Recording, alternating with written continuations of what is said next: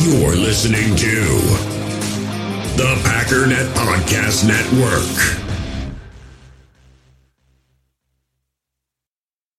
Boy, have you lost your mind? Cause I'll help you find it.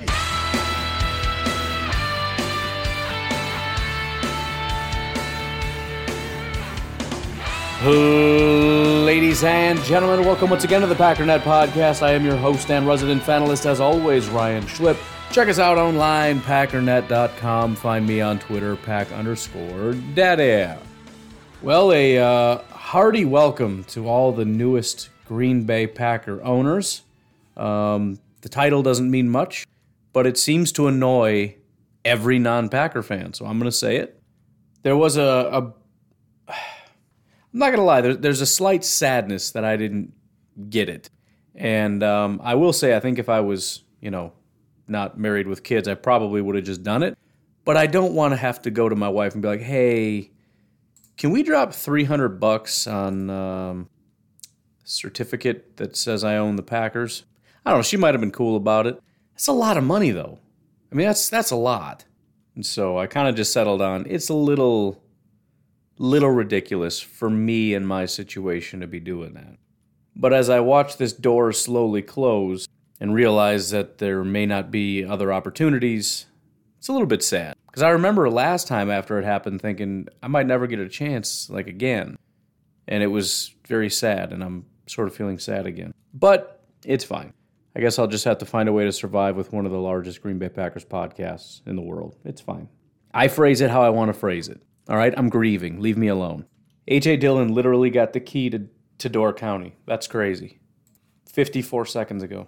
I really thought that was something that was going to take like a really long time if it ever happened. Apparently, that's uh, that's not true. So that's cool. Anyways, I, I do want to start there, and maybe it's something that's been talked about ad nauseum, and everybody's tired of hearing about it. But I, you know how I get when people say stuff that doesn't make any sense. I cannot let it go and it's going to drive me nuts. And so I got to talk about it.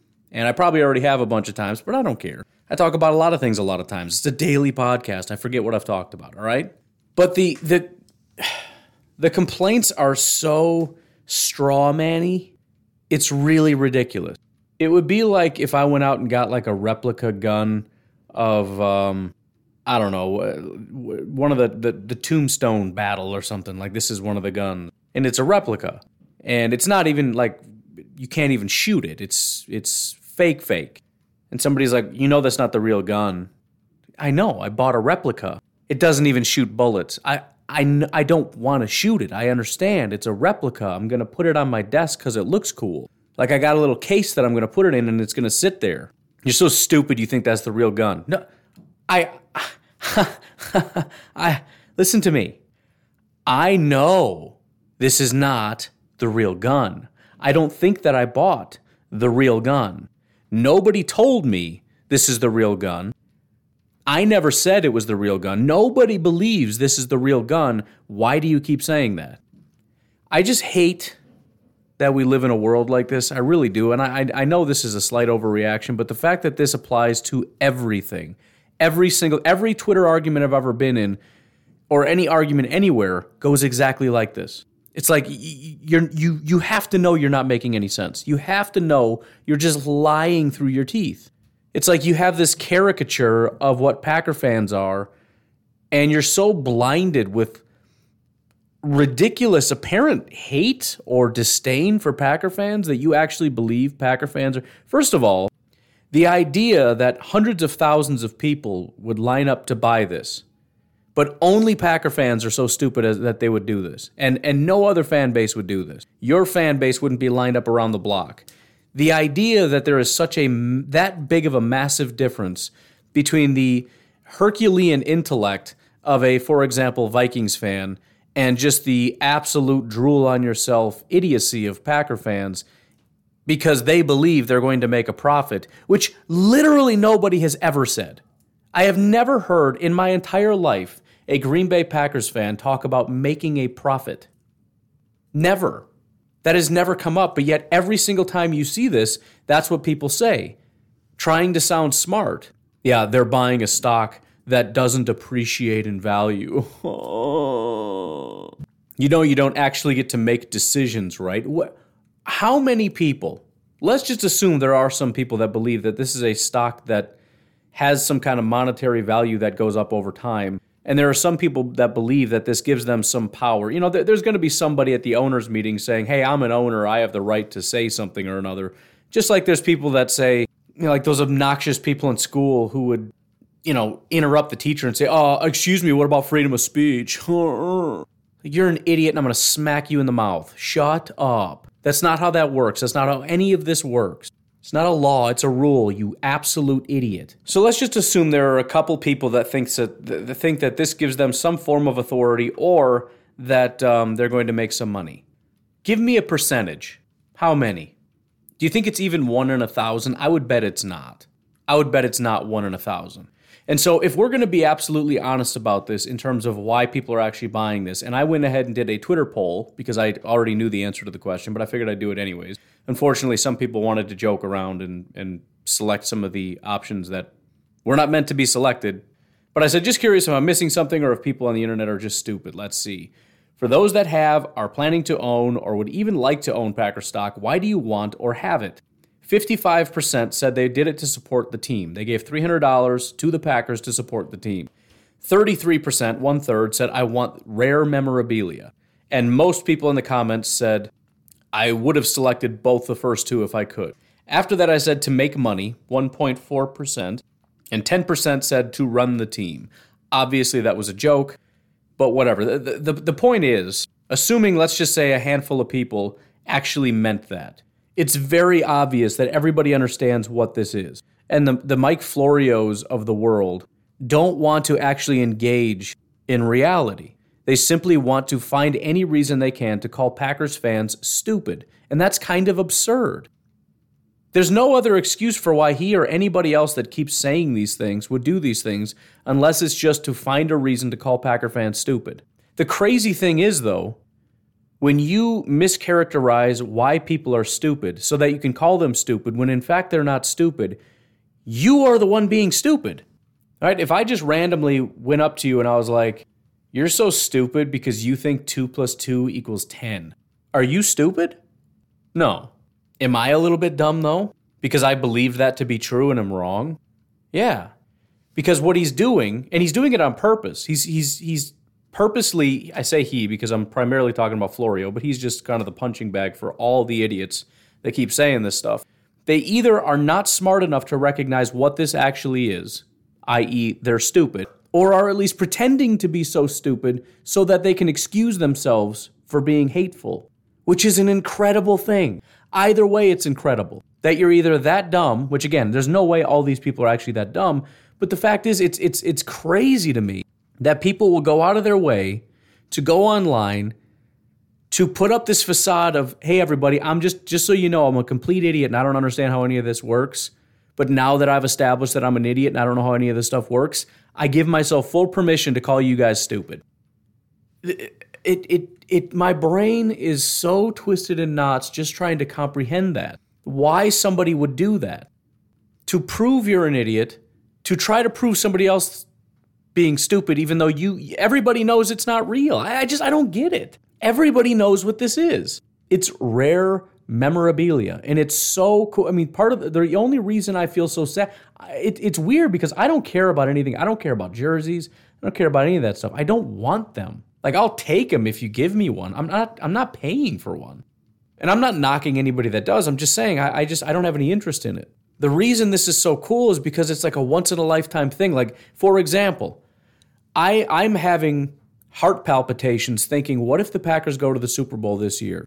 And let's just say it's the last time in my lifetime they go back to the Super Bowl. I'm really thinking to myself, is there any way that I'm going to be able to save enough money and then convince my wife that I need to buy a plane ticket by myself and fly out to California? How am I going to how am I going to work that angle? But it, it's it's not you know you guys know I don't even like going to games. And I don't really have any interest in going to California.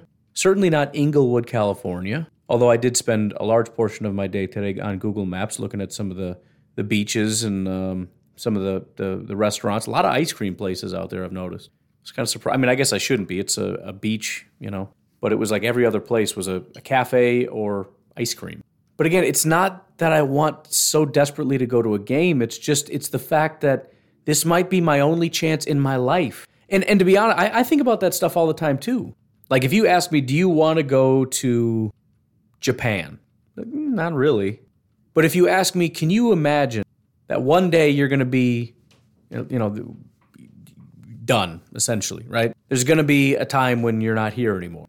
Think about all the world that you've never seen. Like you're never in your life going to go to Asia, this massive part of the world. Massive. You've never set foot there. You've been on this planet for what, 70, 80, 90 years? You've never once set foot in Asia? You know how big Asia is? Am I the only one that has these weird, like, mental trip outs?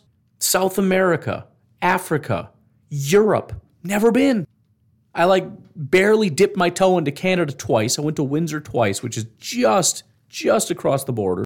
And I've been to Jamaica on a cruise. I was there for a few hours, went to the casino. Lost 50 bucks. Huge aquarium. It was great. The Atlantis thing or whatever. Or Bahamas? Bahamas. Doesn't matter. Even even places in America, like there's 50 states. I, I don't know, maybe it's just because in my mind I assume I'll go there someday. If you went to one state per year, I don't know if I have that much time. Granted, I've already been to a handful, but there's a lot of states. Like I might die and have never been to Alaska or California in my life. That's crazy. Like it, I don't know. I don't know. Point is, there's a lot of value in things when you know that you may never have this thing ever in your life. It's like an existential crisis is created. There's this brief window that says we're going to offer this super rare thing to, to allow you to be a part of this super rare community that ties you into this very tight, very exclusive community of owners, which is something no other fan base in the world gets to be a part of. And by the end of I don't know a day, two, I don't know how long this this thing lasts. That window closes, and you'll never, you may never be able to get it again. Maybe maybe they'll do it again in my, maybe they'll do it ten different times in my lifetime. I don't know. But it's the thought that I may have just let this pass, and it's never going to come again. That just is like, it creates such a profound value for me personally. And to see people online go, you know, you don't make money on this. Dude, what what planet are you on? What are you talking about? Nobody is doing it for that reason. That doesn't even make sense. Are you really saying you can't comprehend what this is? You really don't know what this is? Are you that close minded and ignorant that you can't? I'm not saying understand it from a standpoint of I would want to do it. I'm saying just conceptualize what this actually physically is. You can't see it? And you're laughing at people for doing it, and you can't even wrap your head around what this is. Yes, it, it is physically just a piece of paper in the same sense that a jersey is technically just cloth, in a sense that your child is technically just a clump of cells. We can reduce everything down to its molecular properties to try to diminish its actual value if that's what we really want to do. And the sun is just a ball of gas and Earth is just a rock hurling around the sun. I mean, we can try to de romanticize things and dumb everything down to make it seem like it has no value. But that's, again, that's just you making yourself look like an idiot. Do you really not know what this is? Or are you just pretending to be stupid so that you can call people stupid, which, again, is the most moronic thing ever? Yes, brilliant scientist. It is true that despite the name stock, it doesn't operate in the way that a lot of other stocks do. Perhaps the word stock is kind of throwing you off a little bit. Perhaps it shouldn't be called stock. Maybe it should have a different name. But it's not Packer fans that are confused about what this actually is. It seems to be you. You seem to be stuck on the word stock. It seems to confuse you and confound you and just throw you into all kinds of weird loops. Uh, like I've said before, maybe NFT would be more understandable to you because that's basically what we're dealing with. For those that don't know, and I basically don't even know how this works, essentially people own things and sell stock in it. For example, uh, I just I, I googled NFT here just to make sure that it was NFT and not some other letters because I f- was pretty sure it was NFT, but I wasn't positive. But one of the articles here says Miramax sues Tarantino over planned Pulp Fiction NFTs. In other words, Quentin Tarantino is planning on selling stock of Pulp Fiction so that you can buy it and say that you are an owner of Pulp Fiction. Now, obviously, that doesn't actually mean anything. And and technically, I do think NFTs can act more like stocks in terms of value going up and down. I could be wrong. I don't know. I don't know if there's like some NFT marketplace. I believe there is because they're talking about blockchain and stuff. Which, again, we're getting way over my head or what is necessary for this podcast. But the point is, we're taking something and um, kind of selling off shares of it, which again doesn't really mean anything because it's not like you have any control over the this thing. Quentin Tarantino or Miramax or whoever still owns the the movie and they get to decide what happens with it and everything else. You do not. So maybe think of it as an NFT. Does that help or you get stuck on something else? And you know, a lot of a lot of people, a lot of Packer fans and everything have kind of gotten hung up on the whole don't worry about what other people spend their money on. I get that, and I think that's a generally a good rule. But I, I think even that isn't quite going deep enough. You can criticize people for doing stupid stuff. Maybe you shouldn't, and that's probably true. And, and the people saying that are probably better people than me because obviously on this podcast, I do plenty of that. If you put bumper stickers on your car, I kind of look down on you a little bit. There's a whole bunch of things people buy that I look at and go, that was stupid. Yeah, that was that was maybe stupid. Maybe you shouldn't have done that. That truck was $65,000? Wow. How much money do you make? $65,000 a year? Wow. Okay. Yeah. Um, I'm going to judge that a little bit. I'm going to kind of judge that a little bit. But here's the thing if you're going to judge something, judge it properly.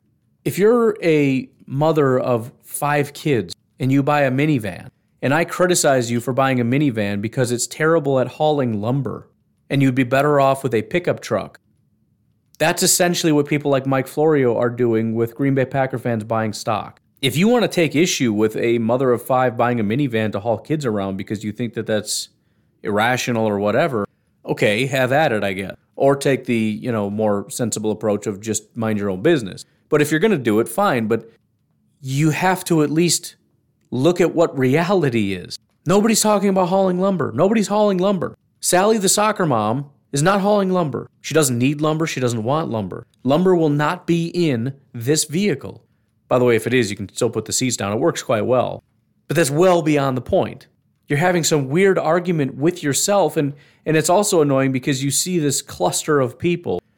And this is partly probably part of the reason why some people do this thing where they pretend to be stupid because other people pretend to be stupid too, and then they pretend that you're smart. And then you feel smart, even though all of you know that you're collectively being stupid. I know, right? Packer fans are so stupid. They think they can. we all get together and just like laugh and chuckle.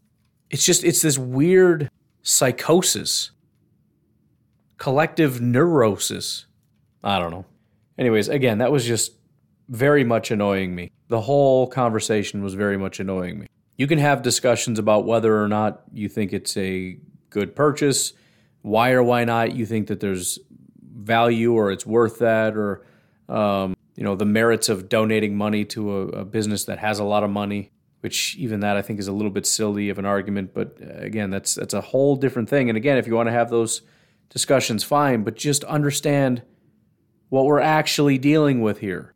Florio is an attorney which means he's either just really good at lying which i know is part of the the the thing right? It's not about necessarily what's real. It's about winning the case but you would just think as an intelligent person, you know, I don't want to draw too many parallels about things that are happening right now, but there are certain times, let's just say you're a prosecutor trying to make a case for something in which there really is no case.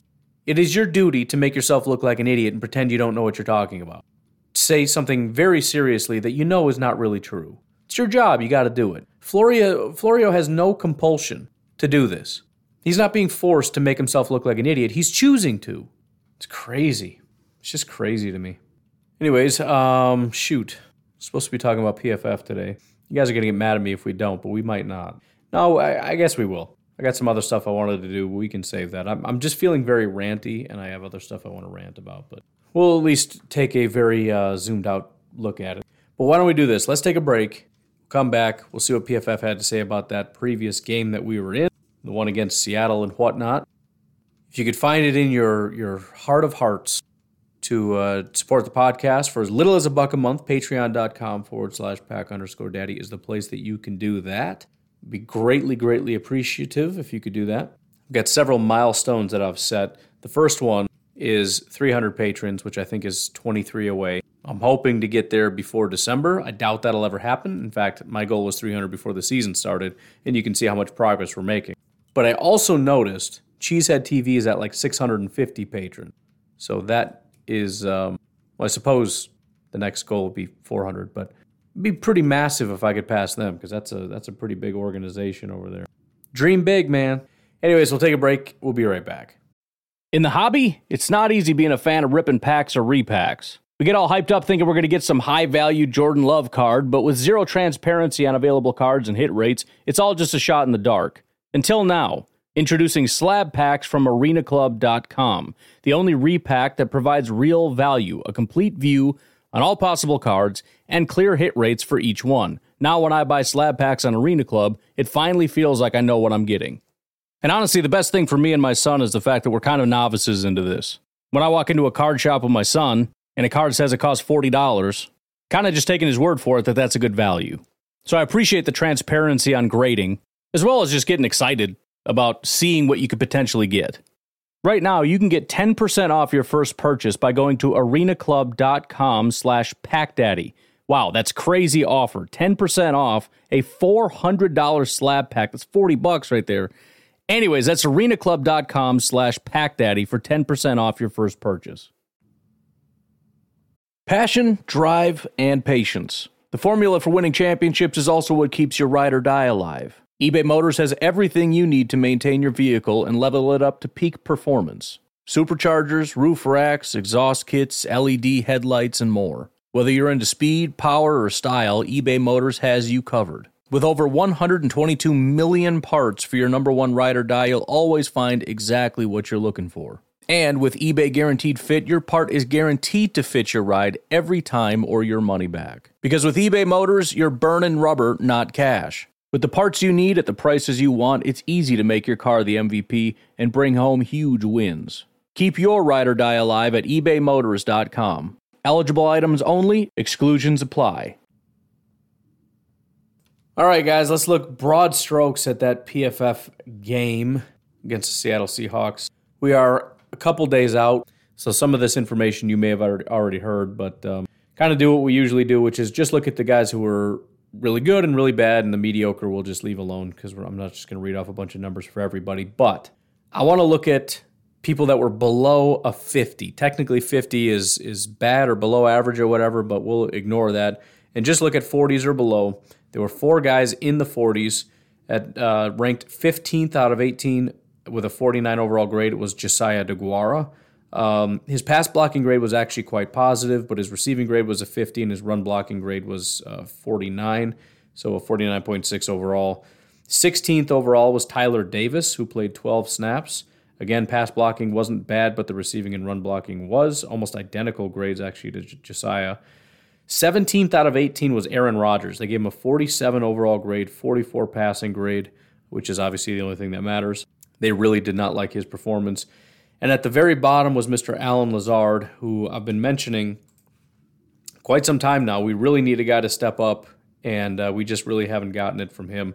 According to PFF, he's had one good game this entire year. I know that that's somewhat standard, but even even by his standard, it's been a pretty bad year. In fact, this is the worst year of his four-year career. 2018, 62 overall grade. He went to a 69, then a 72, right now 57. It is a massive drop off. I don't know what's going on, but he's he's really, really falling off. Now, his pass blocking grade is as high as it's ever been. Uh, let me look at his run blocking because that's in a separate category. His run blocking has also fallen off completely 72, 78, this year 52.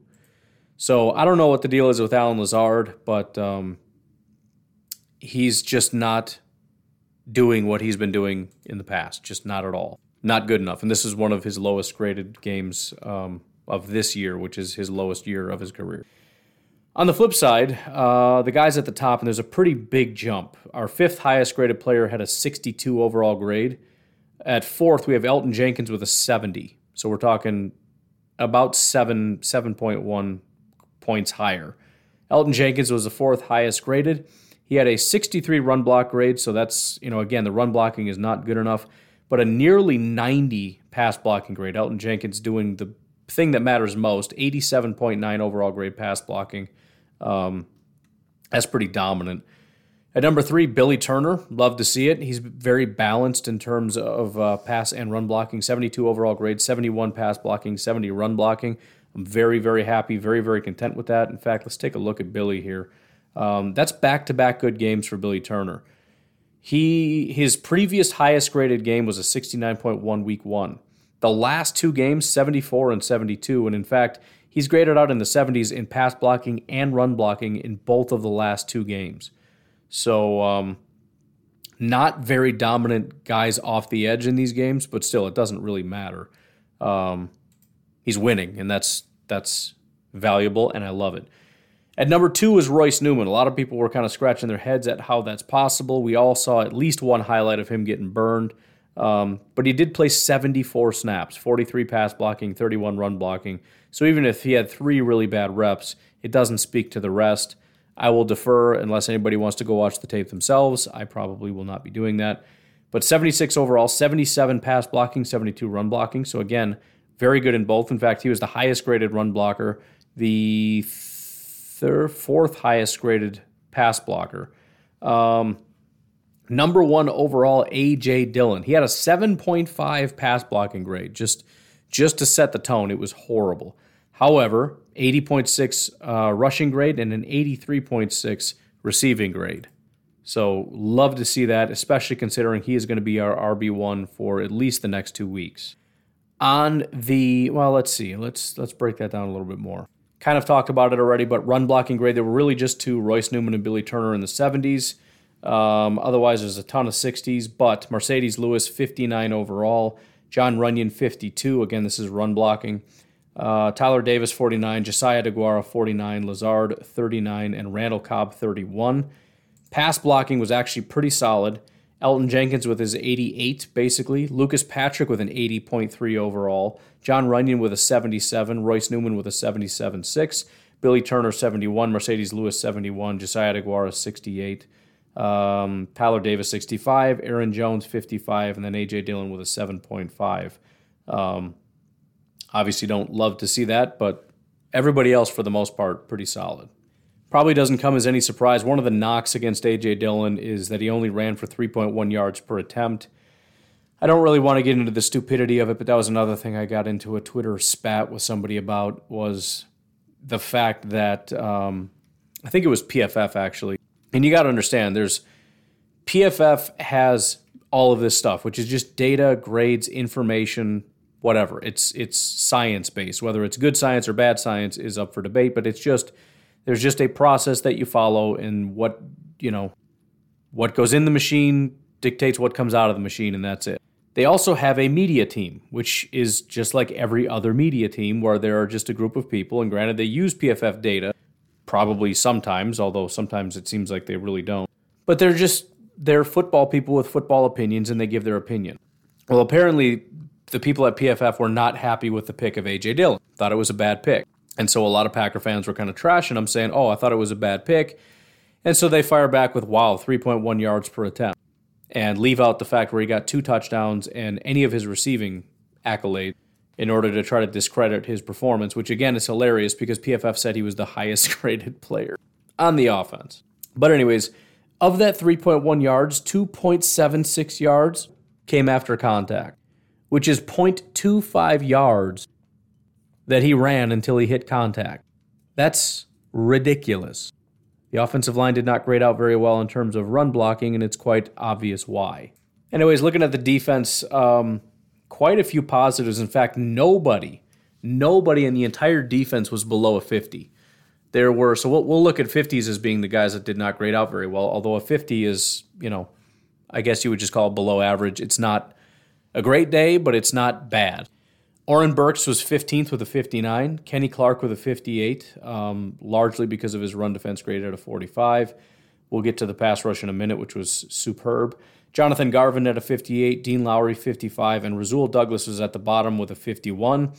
And again, just like I keep saying with a lot of this, and, and there's no reason really to be mad, grades or not, I'm happy with what Rasul Douglas has done. And I'm happy with what Kenny Clark did and everything else. I think I might have mentioned it on the podcast, but um, I, if you try to think of any one person and say, man, they had a bad day, I just have been struggling with that, which is shocking that I can't pick out one person on the defense in the last couple weeks and just think that guy was trash. In my life, there's always somebody, always. I can't think of anybody. But, anyways, um, out of 19 players, eight had a 70 or higher grade. 14 out of 19 had a 60 or higher overall grade. We'll just do the 70s, and then we'll break it down by uh, different groups run, defense, tackling, pass rush coverage. But at number eight, TJ Slaton with a 72.8 overall grade. And um, I'm going to eat a little bit of crow here, although clearly this is not what he was drafted for. 49 run defense grade. TJ frickin' Slaton, who's like 492 pounds, I think. 88.8 pass rush grade, by far the highest pass rush grade. And you'll find out in a minute when we talk about the statistics why. He had an 88.8 pass rush grade. Dominant pass rush. At number seven, Darnell Savage with a 74.1 overall grade. Love to see that because Savage. So I, I, said this last year. Amos and Savage kind of were subpar last year until somewhere around the midway point, and they kind of picked it up. Darnell Savage's grades 63, 61, 69, 63, 37, 60, 55, 59. He hasn't been terrible aside from one game. He didn't have a single 70. The last two weeks, 77, 74. This is very reminiscent of last year in 2020, where it wasn't until week 11 that he got his first 70 overall grade. The next week, he had a 96.3. Now he fell off the next week, but after that, he got more consistent with just having good games. This week, week or this year, week nine. So he's getting a little bit of an early start on that. But again, no 70s, and now he's got back to back 70 overall grades. I tell you what, man, it, it just it gets me excited. Um, at number six, brings a little bit of a tear to your eye, but Whitney Mercilus, 74.9 overall grade. Um, mostly his tackling grade was the highest, but a good pass rush grade, and et cetera, et cetera. Only played 17 snaps, obviously done for the year. Hate it, hate it, hate it, but it is what it is. At number five, Mr. Eric Stokes comes in at a 76.8, 77.4 overall coverage grade. Again, we'll get to the stats in a moment, but um, Eric Stokes kind of similar in terms of things really clicking. Um, his first two games were in the 70s, right? And then he kind of fell off 50, 40, 50, 50.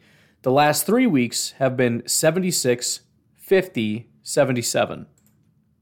Now, the 50 is not great, but when you talk about a guy that had one, two, three, four weeks in a row where he didn't grade out very well, and now two out of his last three have been pretty solid. And again, even on bad days, the statistics are not bad. It's hard to get upset. And it's also extremely hard for me to not tell you what his statistics were because, jeez, I love this team so much, man. I love this defense. This is ridiculous. At number four, Preston Smith. You love to see it. 78.4 overall grade, 73.6 tackling, 74 pass rushes where he made his mark. Um, Preston, again, very similar to Stokes, started off real hot and it was like, hey, man, Preston. I, I was even calling him on Twitter. I think Preston, um, what did I say? Preston, give me my money, Smith, or whatever because his his contract is almost entirely incentive based. Well, after his 86 overall, 77 overall, he went 67, 51, 62, 48, 45, 55, and 78.4. So it was a bounce back game. It was his highest pass rush grade ever. Again, very excited to get to the uh, statistics on this or his pass his whatever statistics. Pretty uh, pretty stupid number for Preston. But it's just crazy because the defense has been doing so well, and all of a sudden it's like, oh, by the way, uh, Stokes is is getting better, and Darnell's getting better, and Slaton's getting better, and Preston's getting better. It's like, wait a minute, they're already pretty good. What do you mean? Oh yeah, they, the, these guys were uh, were kind of sluggish. They they certainly weren't at their peak, and now they're starting to peak. Like, what? What do you mean peak? At number three, it should be no surprise, Mr. Rashan Gary. Rashan Gary has, I mean, he's spent most of the time uh, near the top. If we look at his three years, his grades, you want to talk about a guy that's leaps and bounds. 2019, his grade was a 55. 2020, his grade was a 68. 2021, 81. His he's had one bad game, 45 overall. Uh, let's do it this way: three average games, one, two, three, four games in the 70s and two games in the 80s. 46 pressures. I think he's second or third in the NFL in pressures right now. Could be wrong about that. I guarantee he's top five. He was a good pick. I didn't like the pick when they made the pick. He was a good pick. Uh, at number two, one of the, the greatest bits of news Kevin King with a 91.9 overall grade. In fact, I want to check and see if he's ever had one that high. 91.9. Last year, his highest grade was a 74. so, no. 2019, he had an 84. 2018 was an 85, and then an 80.9. And, and, and I got to say, there's a lot of people who are like, yeah, Kevin King's always been good. He's just hurt, or, or whatever the thing. No, he is not. No, he is not. If he figures it out this year, he figured it out for the first time. I'm very sorry. In, in 2017, he had two good games. In 2018, he had one good game. In 2019, he had, let's see, one, two, three, four, five, six good games out of what, 16 plus one, two, 16, so 18 games, six out of 18. And this was his like tons of picks season, I think. Yeah, five interceptions. Last year, he graded out positively twice. 74 was his highest overall grade last year. As of this year, he has three good games in the last three weeks. He's only played five weeks, basically, since he's returned from injury, the second and third time. he played weeks one and two, and it didn't go great. He did not play weeks three or four, came back week five, got a 76 overall grade, didn't play week six, seven, or eight Played week nine, got a 79, and then this past week, his best game ever. Ever. And no, it's again, it's not because, well, it's because he got a pick. He had five interceptions in 2019. He's never had a grade anywhere near this. Three games in a row. I mean, I, I, again, at some point, I mean, e- even bad players have good days. Three good games in a row is it's promising, especially when you're on a defense in which everybody seems to be, even players that you would consider to be not great, are playing really well. De'Vondre Campbell. Um, yeah. You start to think maybe something's different. By the way, Kevin King, over his five years on this team, his grades are as such 51, 56, 62, 50.6, and 76 overall. So he went from three years in the 50s, one year when he had a bunch of picks, at 62 overall. Right now, he's at a 76, which is to say, a good cornerback. Finally, at number one overall, Adrian Amos with a 92.5 overall grade. Um, again, I had mentioned guys getting slow starts last year. Adrian really didn't have that this year. He had kind of a down patch between weeks two and five, I guess. Nothing terrible, but 56, 65, 65, 57, pretty average. Week one was a 75. Since then, though, 70, 80, 46 against Arizona. That's rough. 70 and 92. So four out of his last five weeks, he's just been solid. And again, Adrian, when you look at his his career grades, he's always just been a solid safety. His worst year ever was his rookie year. He had a 69.6 overall grade. There's nothing wrong with that. He's such a just good football player. That's why I never understood why he wasn't more highly touted. I wanted him to come to Green Bay. I, he was like my safety number one in free agency that I wanted. It's one of the few times I actually wanted a guy and we got him in the draft or free agency. I was very excited about Amos. Was not super excited about Preston or Za'Darius or Billy Turner or Rashan. Not really Jaire, maybe a little bit. Not AJ Dillon. Not any of these guys. Amos, big fan. Anyways, breaking it down a little bit more, as far as run defense, not great. Only two guys graded out positively.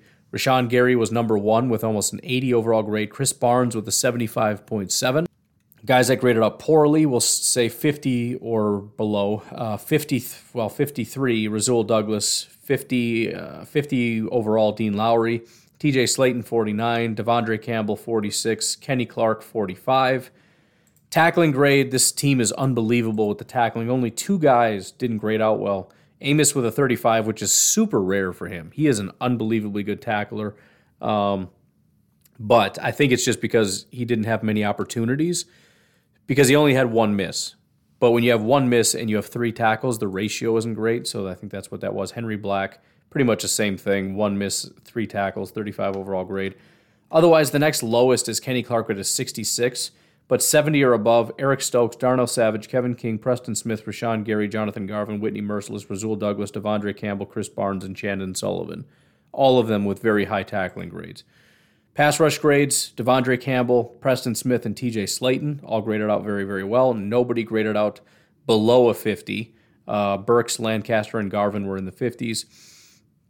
Coverage, again, nobody below a 50. The guys that were in the 50s, Krys Barnes and Rasul Douglas. 70 or higher De'Vondre Campbell, Darnell Savage, Eric Stokes, Adrian Amos, and Kevin King with a 91.9 coverage grade. Pressures. Again, the grades weren't great. The statistics are insane. 34 pressures. I don't think the Packers have had anywhere near 34 pressures in any game. In fact, let's go back and look. Last week, we had 11 against Kansas City, then 17. Week 7 against Washington, 29, so that's kind of close uh, 23 against Chicago. Week 5 against Cincinnati, 18. Week 4, 7. Week 3, 23. Week 2, 20. Week 1, 10. So by far, only only one game was even a little bit close, but by far this was the most pressures that our defense has put out. 34 pressures. There were 3 sacks, 2 hits, and 29 hurries. There were more hurries in this game than total pressures in just about any other game. Starting from the bottom, though, De'Vondre Campbell, two pass rush attempts, one pressure. That's 50%. Jonathan Garvin, two out of 26, so below 10%, not good enough. Need to get that up, but still, whatever, two pressures. Whitney Mercilus, three on 15 attempts, 20%, and including a sack. Dean Lowry, three of 34, slightly below 10%, whatever. TJ Slaton, you want to know why he had almost a 90 overall grade? He had three pressures. That's not that impressive until you realize he only rushed the passer eight times. Was that, 40%? Yeah, 38%. Small sample size, but that's ridiculous. I would expect a big old nose tackle to have exactly zero pressures on eight attempts. Rashan Gary, four pressures on 27 attempts. Four pressures doesn't sound that impressive when you're talking about Rashan Gary, who's been massively impressive until you realize that's 15%. That's remarkable. Kenny Clark had eight pressures on 40 attempts. Just like Whitney Mercilus, 20%. That's such an amazing number. However, it does get better. Preston Smith, 10 pressures, including a sack, on 42 attempts. 24% of his snaps, about a quarter of the time when he tried to get to the quarterback, he got there. He had uh, one sack and nine hurries in the game. Disruptive. Looking at what some of these corners did, some unbelievably remarkable numbers here. Rasul Douglas, who again had one of the lowest coverage grades. This this is this is about as bad as it gets here. It maybe gets a little bit worse, but Rasul Douglas Seven targets, four receptions, 27 yards. That's it. Oh no. How about Chandon Sullivan? Six targets, three receptions, 34 yards. Oh, the horror. Um, I'm trying to find the bad ones here and skipping some of the really good ones. Henry Black. Now, I'll be honest, haven't been overly impressed with Henry Black, but if this is as bad as it gets, I will take it. Five targets, four receptions, 34 yards. That is about as bad as it gets. That's the most yardage anybody gave up. Um, it's tied for the most yardage, it's tied for the most receptions, and it's one of the higher reception percentages, four or five. Um, who else just had a really horrible day? Here we go. Krys Barnes, two targets, two receptions, 33 yards. On a per reception basis, 33 yards is pretty high on two targets. It's also 100% of the time you were targeted, it was caught. That's not super great. Um, otherwise, I think the worst one is maybe Darnell Savage, two targets, one reception, 12 yards, and a pass breakup. Um, let's see, who else did I miss here? We've got De'Vondre Campbell, two targets, two receptions, one yard. Oh my goodness. You have uh, Kevin King, four targets, two receptions, and a pick for 10 yards. 16.7 passer rating when targeted. Four targets, two receptions, 10 yards, and a pick. Ridiculous. How about Eric Stokes? Four targets, zero receptions, and a pass breakup. Finally, Adrian Amos, six targets, only two receptions for 10 yards, an interception, and two pass breakups, a 2.8 passer rating when targeted. Good Lord. Two picks, four pass breakups, 41.7 passer rating in this game. Remarkable. Absolutely remarkable. Uh, special teams shout out. Ty Summers had an 80.4 overall grade. Rasul Douglas with a 70.4, so that's positive. Um, by the way, I, I'm pretty sure TJ Slaton is one of the higher graded special teams guys in football. But, anyways, obviously, Mason, 48.4 uh, grade in field goal kicking because he missed another field goal. Corey Bojorquez is about a 60. Nobody cares. But three attempts, 140 yards. Net was 46.7. 50 was his longest. One inside the 20. 4.17 average hang time. And that's about it. But, anyways, I'm going to get going. You folks have yourselves a fantastic day. I will talk to you tomorrow. Have a good one. Bye bye.